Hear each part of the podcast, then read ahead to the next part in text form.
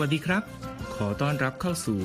รายการเรียนรู้ภาษาอังกฤษกับ วี โอ เอ ไทยกรุงวอชิงตัน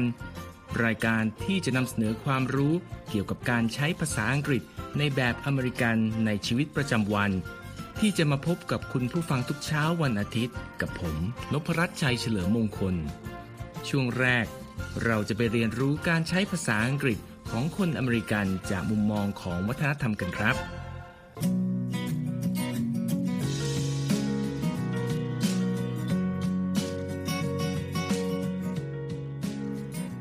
ในช่วงแรกนี้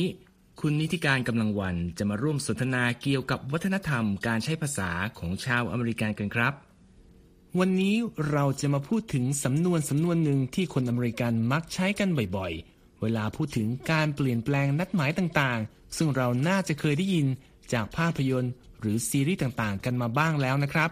ซึ่งก็คือ take a rain checkหลายคนที่เคยได้ยินก็คงจะไม่แน่ใจว่าเอ๊ะฉันหูฝาดหรือเปล่าว่าวลีนี้เนี่ยประกอบไปด้วยคำว่า take ที่สะกดว่า t a k e ที่แปลว่าหยิบหรือจับนะคะและยังมีคำว่า rain ที่สะกดว่า r a i n ที่แปลว่าฝนนะคะรวมทั้งคำว่า check ที่สะกดว่า c h e c k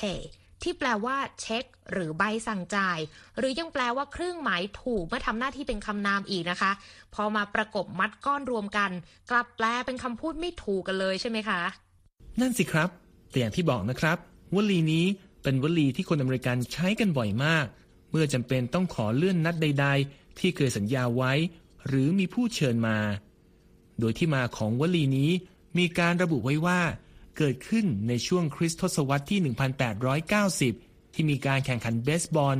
เมื่อเกิดฝนตกทำให้ผู้จัดต้องเลื่อนการแข่งขันออกไป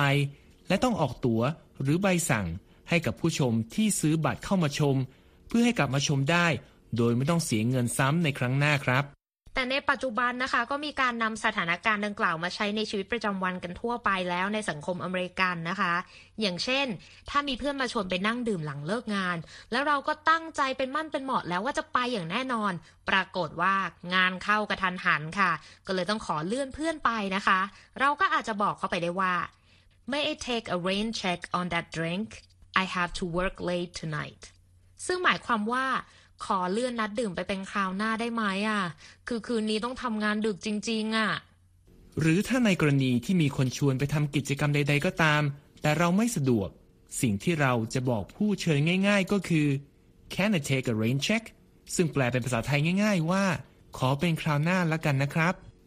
ใช่ค่ะและแม้ว่าวลีนี้จะถือกำเนิดขึ้นในสหรัฐนะคะแต่ว่าปัจจุบันก็มีการใช้กันอย่างแพร่หลายมากขึ้นเรื่อยๆในกลุ่มคนที่ใช้ภาษาอังกฤษนะคะแม้แต่ในประเทศอังกฤษเองก็มีการใช้ค่ะเพียงแต่ว่าต้องจำไว้สักหน่อยว่านี่เป็นสำนวนที่ใช้อย่างไม่เป็นทางการนะคะดังนั้นเราก็ต้องเลือกใช้กับคนที่มีความสนิทสนมคุ้นเคยกันหน่อยนะคะไม่ใช่ไปใช้กับคนที่มีความอาวุโสกว่าหัวหน้างานหรือว่าแขกหรือลูกค้าของบริษัทค่ะและหากเราเป็นผู้เชิญชวนและได้รับคำตอบว่าขอ take a rain check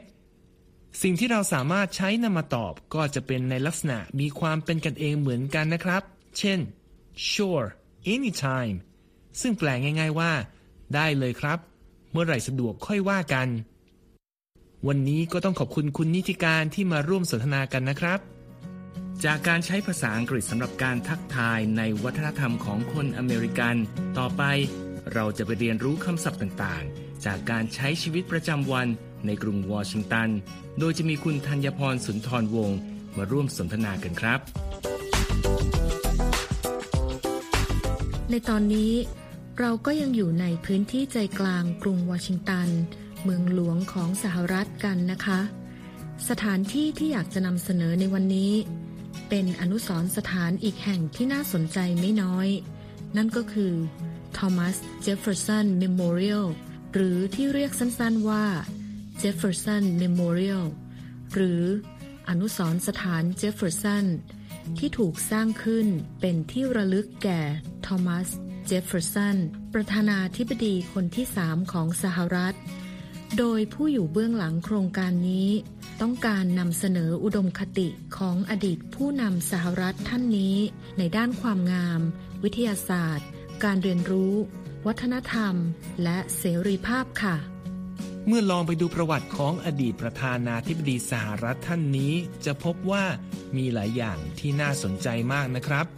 โดยเว็บไซต์ ดับเบิลยู ดับเบิลยู ดับเบิลยู ดอท เอ็น พี เอส ดอท จี โอ วี ของหน่วยงานที่ทำหน้าที่คล้ายกรมอุทยานแห่งชาติของไทยและดูแลพื้นที่ตั้งอนุสรณ์และอนุสาวรีย์รวมทั้งวรรณอุทยานทั่วสหรัฐระบุว่าเจฟเฟอร์สันนั้นมีความสามารถด้านภาษาถึงหกภาษาได้แก่ลาตินกรีกฝรั่งเศสสเปนอิตาเลียนและแองโกลแซกซอนหรือภาษาอังกฤษแบบโบราณดั้งเดิมและยังมีความสนใจศึกษาศาสตร์ต่างๆมากมายอาทิ natural science หรือวิทยาศาสตร์ธรรมชาติ ethnology หรือชาติพันธุ์วิทยา archaeology หรือโบราณคดี agriculture หรือการเกษตรและ meteorology หรืออุตุนิยมวิทยาครับนอกจากนั้นเจฟเฟอร์สันยังมีพรสวรรค์ในด้านสถาปัตยกรรมผนวกกับประสบการณ์การทำงานเป็นนักการทูตสหรัฐประจำฝรั่งเศสในช่วงหนึ่งทำให้อดีตผู้นำสหรัฐท่านนี้ได้หลงรักงานด้านสถาปัตยกรรมแบบคลาสสิกที่ผสมผสานจนเกิดเป็นผลงานอย่างน้อยสองชิ้นที่คนปัจจุบันยังชื่นชมได้อยู่ซึ่งก็คือบ้านไร่มอนติเชลโลที่มีความสำคัญด้านสถาปัตยกรรมและประวัติศาสตร์จนได้รับการประกาศให้เป็นสิ่งก่อสร้างสำคัญทางประวัติศาสตร์แห่งชาติของสหรัฐหรือ National Historic Landmark เมื่อปีค.ศ. หนึ่งพันเก้าร้อยแปดสิบเจ็ด แล้วและมหาวิทยาลัยแห่งเวอร์จิเนียหรือ University of Virginiaซึ่งอดีตประธานาธิบดีท่านนี้มีดำริให้ก่อตั้งขึ้นเพื่อส่งเสริมการศึกษาและยังเป็นผู้ร่างแบบอาคารต่างๆของสถาบันการศึกษาแห่งนี้ด้วยค่ะในส่วนของการก่อสร้างนั้นมีการจัดตั้งคณะกรรมการดูแลโครงสร้างในปีค.ศ. หนึ่งพันเก้าร้อยสามสิบสี่หลังจอห์นรัสเซลโพปสถาปนิกชาวอเมริกันร่างแบบอนุสรณ์สถานออกมาตั้งแต่ปีค.ศ. หนึ่งพันเก้าร้อยยี่สิบห้าโดยมีการพิจารณาสถานที่ตั้งหลายแห่งจนกระทั่งได้ข้อสรุปให้เป็นจุดที่มีชื่อว่า Tidal Basin ซึ่งเป็นเหมือนอ่างเก็บน้ำขนาดย่อมๆติดกับแม่น้ำ Potomac ที่ไหลผ่านรัฐเวอร์จิเนียรัฐแมริแลนด์และกรุงวอชิงตันซึ่งเราจะแวะไปเยี่ยมชมกันในตอนหน้านะครับการก่อสร้างนั้นกินเวลาหลายปีก่อนจะเสร็จสิ้นและเปิดตัวอย่างเป็นทางการในวันที่สิบสามเมษายนปีค.ศ. หนึ่งพันเก้าร้อยสี่สิบสามซึ่งตรงกับวันคล้ายวันครบรอบวันเกิดปีที่สองร้อยของเจฟเฟอร์สันโดยอดีตประธานาธิบดีแฟรงคลินดีโรสเวลล์เป็นผู้ทำพิธีเปิดและอุทิศอนุสรณ์สถานแห่งนี้ให้กับประธานาธิบดีคนที่สามของประเทศครับตัวอนุสรณ์สถานแห่งนี้มีลักษณะไม่เหมือนกับอนุสรณ์สถานอื่นๆนักด้วยรูปลักษณ์อาคารเป็นทรงกลมและไร้กำแพงทำให้ได้ความรู้สึกเปิดโล่งทั้งยังมีหลังคาทรงโดมเตี้ยๆตามแบบวิหารแพนธีออนที่ผู้ก่อสร้างตั้งใจโดยวัสดุที่ใช้นั้นเป็นหินอ่อนสีขาวที่ด้านในและสีอ่อนที่ด้านนอกที่ใจกลางอนุสรณ์สถานนั้นมีรูปปั้นสำริดของประธานาธิบดีทอมัสเจฟเฟอร์สันความสูงสิบเก้าฟุตหรือราว ห้าจุดแปด เมตร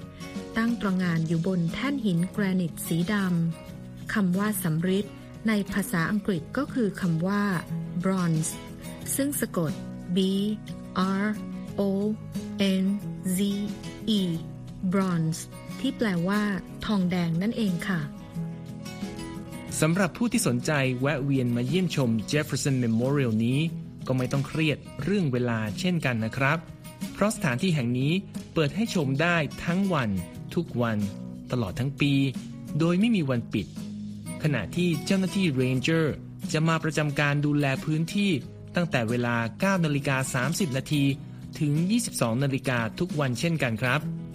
และนอกจากความงามของตัวสถาปัตยกรรมสไตล์นีโอคลาสสิกของอนุสรณ์สถานแห่งนี้รวมทั้ง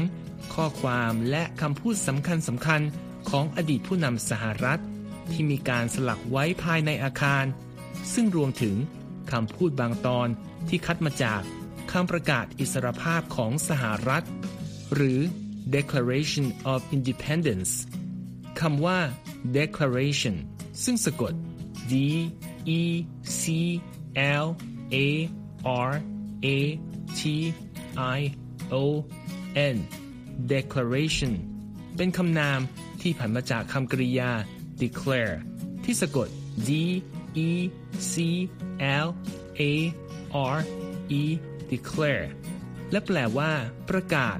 แจ้งแถลงหรือสำแดงครับส่วนคำนาม declaration นั้นมีความหมายว่า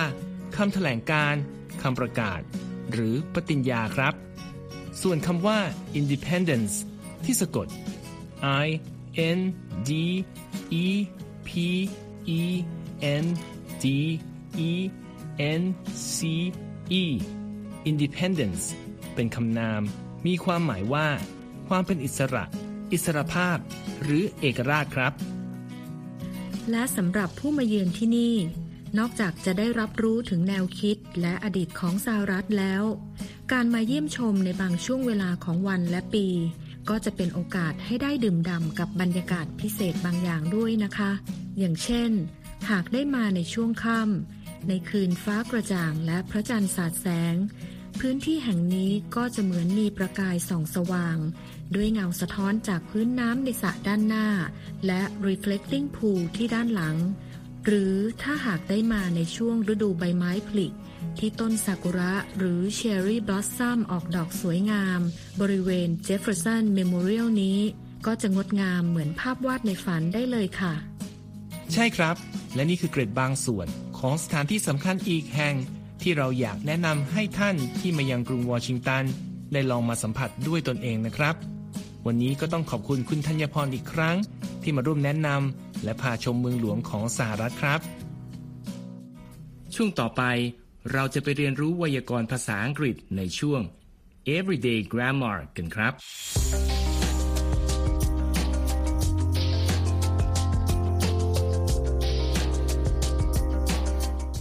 This is everyday grammar. I'm Alice Bryant. The words if and whether are conjunctions that connect two or more sentences or clauses. In part one of this program, I talked about when to use the word whether. On today's program, I will talk about when if must be used and when the two words are interchangeable.สำหรับช่วง Everyday Grammar ในวันนี้เรายังจะคุยกันเรื่องความแตกต่างของคำสันธาน if และ whether ต่อจากครั้งที่แล้วที่เราพูดถึงวิธีการใช้คำว่า whether ดังนั้นในตอนนี้เราจะมาดูวิธีการใช้คำว่า if ในฐานะคำสันธานและดูว่าสองคำนี้จะแทนกันได้ในกรณีใดบ้างครับWe use if in conditional sentences. We cannot use whether. A conditional sentence is one that presents a condition and a result. In other words, when A happens, B happens. ในกรณีที่เป็นประโยคแบบมีเงื่อนไขเราสามารถใช้คำว่า if ได้เลยแต่จะไม่สามารถใช้คำว่า whether นะครับประโยคแบบมีเงื่อนไขนั้นคือประโยคที่นำเสนอเงื่อนไขสถานการณ์และผลลัพธ์เบ็ดเสร็จในหนึ่งประโยคหรือง่ายๆก็คือถ้าเหตุการณ์ A เกิดขึ้นก็จะเกิดเหตุการณ์ B ตามมาด้วยนั่นเองครับ Here's an example. If I won the lottery, I would buy a house.In this sentence, if I won the lottery is the condition, and I would buy a house is the result. ยกตัวอย่างประโยคแบบมีเงื่อนไขนะครับ If I won the lottery, I would buy a house. ซึ่งแปลได้ว่าถ้าผมถูกลอตเตอรี่ผมจะซื้อบ้านสักหลังในประโยคตัวอย่างนี้ถ้าผมถูกลอตเตอรี่คือตัวเงื่อนไขและผมจะซื้อบ้านสักหลังก็คือผลลัพธ์นั่นเองครับ Next, let's talk about two situations in which if and whether are interchangeable. When reporting yes or no questions, we can use if or whether. Listen to two statements to see what I mean. He asked if I listened to music every night. He asked whether I listened to music every night. ทีนี้ลองมาดูสถานการณ์สมมุติสองแบบที่เราสามารถเลือกใช้ if หรือ whether ได้ตามสะดวกครับกรณีแรกเมื่อคำตอบของการสนทนามีคำว่าใช่หรือไม่ใช่เราสามารถเลือกใช้คำสันธานใดก็ได้อย่างเช่นตัวอย่างที่ได้ยินไปว่า He asked if I listen to music every night และ He asked whether I listen to music every nightซึ่งทั้งสองประโยคมีความหมายเหมือนกันว่าเขาถามว่าผมฟังเพลงทุกคืนหรือเปล่า We can also use if or whether when asking indirect yes or no questions. Listen to the examples. Can you tell me if the train is coming soon? Can you tell me whether the train is coming soon? And that's everyday grammar. นอกจากนั้นเรายังอาจเลือกใช้ if หรือ whether เพื่อใช้ในประโยคคำถามที่คำตอบคือใช่หรือไม่ใช่ก็ได้นะครับ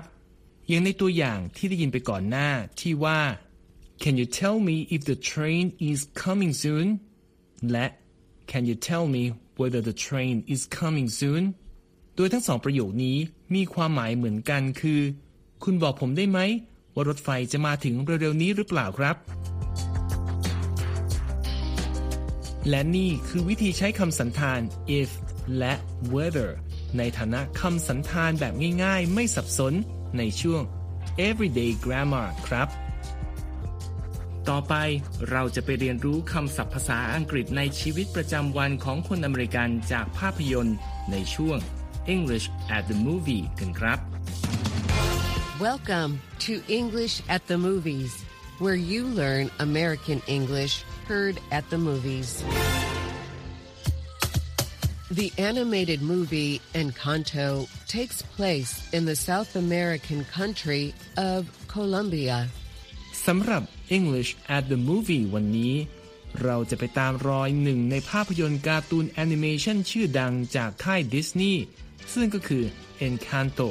ที่เล่าเรื่องราวของคนในประเทศโคลอมเบียในอเมริกาใต้กันครับ The Spanish word Encanto can describe pleasing magical powers. Everyone in the Madrigal family possesses one, except for Mirabel. To make her feel better, she is given a gift basket. Listen for the words in denial.เรื่องราวใน Encanto มาจากความเป็นไปในครอบครัว Madrigal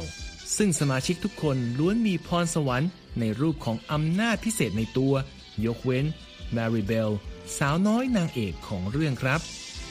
ในช่วงแรกของภาพยนตร์เราจะได้เห็นจุดยืนของ Mirabel ที่พร่ำบอกคนอื่นว่า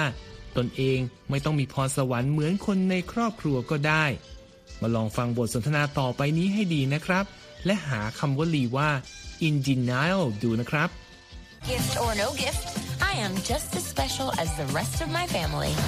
Who wants more pig? All right, guys, where do I drop the wagon? Maybe your gift is being in denial. Maribel บอกว่าไม่ว่าเธอจะมีพรสวรรค์หรือไม่เธอก็มีความพิเศษเหมือนเหมือนกับคนทุกๆคนในครอบครัวของเธอครับโดยขณะที่ Maribel พูดเรื่องนี้อยู่เธอกำลังยืนอยู่กับกลุ่มเด็กๆแถวบ้านที่มายืนดูพี่น้องของเธอใช้อำนาจพิเศษตกแต่งบ้านเพื่องานฉลองพิเศษอยู่และแต่ละคนก็อ้าปากค้างจนมีคนหนึ่งหันมามองมาริเบลแล้วพูดว่าบางทีพรสวรรค์ของเธอก็คือการที่เธอ in denial ได้มั้ง What do you think in denial means? A. A feeling that others don't accept you. Or B fooling yourself about the reality of your situation ลองมาเดากันดูนะครับว่าวลี in denial มีความหมายว่าอะไร A ความรู้สึกว่าคนอื่นไม่ยอมรับตัวคุณหรือ B การหลอกตัวเองไม่ให้เชื่อสภาพความเป็นจริงรอบๆตัวลองไปฟังดูอีกครั้งนะครับ Gift or no gift I am just as special as the rest of my family Who wants more pink? All right guys where do I drop the wagon? Maybe your gift is being in denial The answer is B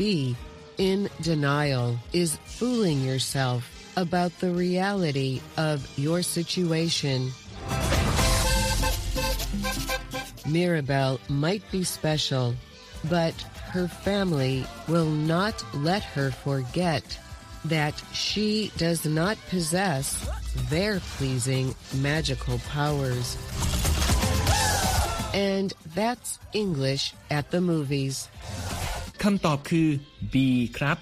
วลี in denial มีความหมายว่าหลอกตัวเองเกี่ยวกับสภาพความเป็นจริงรอบๆตัวครับมาริเบลนั้นอาจเป็นเด็กสาวที่มีความพิเศษในตัวก็จริงแต่ครอบครัวของเธอก็พยายามย้ำเตือนเธอให้จำไว้เสมอว่าตัวเธอไม่มีอำนาจพิเศษเหมือนคนอื่นๆในครอบครัวอยู่ตลอดเวลาครับและนี่คือช่วง English at the Movie ครับในครั้งหน้าเราจะมีคำศัพท์อะไรจากภาพยนตร์คลาสสิกเรื่องไหนของอเมริกามานำเสนอติดตามให้ได้นะครับช่วงหน้าคุณนิติการกำลังวันมีสาระน่ารู้จากคำในข่าวมาฝากครับโดยในวันนี้คุณนิติการจะพาเราไปรู้จักกับสำนวนกริยาตามสไตล์อเมริกัน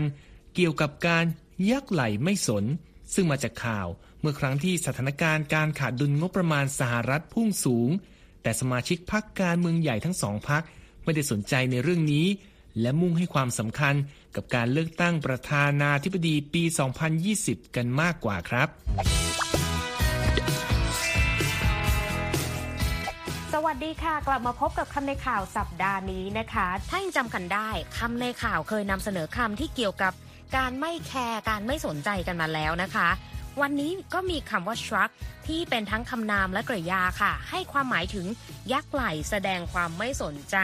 ซึ่งกลายเป็นภาษากายที่เรียกว่ายักไหล่และแบมือออกสองข้างออกจากตัวนะคะนอกจากมีภาษากายแล้วก็ยังมีภาษาอีโมจิด้วยนะคะซึ่งวัยรุ่นหรือว่าคนรุ่นใหม่ก็นำไปใช้ในการสนทนากันอีกด้วยนะคะเราก็เลยอยากจะนำเสนอวลีที่เกี่ยวข้องกับภาษากายที่ใช้ในการสื่อความหมายในสไตล์อเมริกันเมื่อสักครู่เรายักไหล่มาแล้วนะคะก็ยังอยู่ที่ไหล่กันต่อค่ะอย่าง shrug เนี่ยก็สามารถใช้ได้ว่า shrug off หรือว่า shrug it off นะคะถ้าบ้านเราก็อาจจะใช้เป็นสแลงเหมือนกับคำว่าแล้วไงใครแคร์แบบนี้ก็ได้นะคะแล้วมีวลีค่ะที่เกี่ยวข้องกับไหล่เหมือนกันแต่ว่าเป็นหัวกับไหล่ head and shoulders above other people หมายถึงดีกว่าหรือว่าเหนือกว่าคนอื่นนะคะและมีวลีที่ว่า shoulder to cry on นะคะแปลตรงตัวก็คือมีไหล่เอาไว้ซับน้ำตาก็หมายความว่าเป็นที่พึ่งพายามยากลำบากนั่นเองนะคะ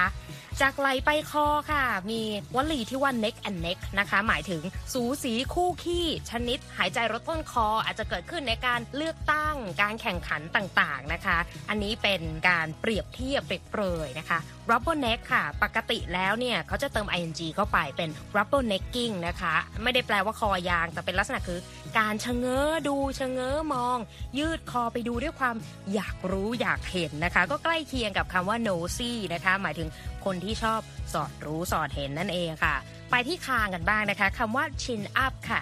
วลีนี้หมายถึงสู้ๆนะนะคะมีอีกคำที่คล้ายกันก็คือ keep your head up นะคะหมายถึงเชิดหน้าเข้าไว้ค่ะเข้มแข็งเข้าไว้เป็นการให้กำลังใจคู่สนทนาที่กำลังท้อแท้สิ้นหวังค่ะบีบมือค่ะซิสต่อกันที่คิ้วกันบ้างนะคะไปที่วลีที่ว่า raise eyebrows ค่ะหมายถึงการเลิกคิ้วแต่ว่าเป็นการเลิกคิ้วที่หลากหลายรูปแบบด้วยกันนะคะอย่างการเลิกคิ้วด้วยความประหลาดใจเลิกคิ้วแบบสถานการณ์ที่ไม่ปลื้มสักเท่าไหร่แล้ววลีสุดท้ายค่ะคิดว่าหลายคนอาจจะรู้และคุ้นเคย eye rolling คิดว่าทุกคนทำได้นะคะนั่นคือการมองบนเป็นท่าทางที่ไม่ค่อยน่ารักเท่าไหร่นะคะเป็นการแสดงออกถึงความเบื่อหน่ายไม่เห็นด้วยไม่พอใจหรือว่ารำคาญบุคคลหรือสิ่งที่กำลังพูดถึงในบทสนทนานั้นๆนั่นเองค่ะ ส่งท้ายกันไปด้วยคำพูดของมาร์ค ซักเคอร์เบิร์กนะคะผู้ก่อตั้ง Facebook ค่ะ I try to shrug it off as a minor annoyance that whenever I do something successful every capitalist out there wants a piece of the action ซึ่งหมายถึงผมพยายามที่จะคิดว่าเป็นเรื่องที่น่ารำคาญว่าเมื่อไหร่ก็ตามที่ผมทำอะไรสำเร็จคนที่เชื่อในทุนนิยมก็ต้องการมีส่วนร่วมกันทุกรายไปหมายความว่าผมไม่อยากจะใส่ใจอยากจะสลัดมันทิ้งไปค่ะเอาละค่ะหมดเวลาสำหรับคำในข่าวสัปดาห์นี้แล้วนะคะแล้วกลับมาเรียนรู้คำศัพท์ใหม่ๆกับคำในข่าวได้ในครั้งต่อไปวันนี้ลาไปก่อน See you later สวัสดีค่ะ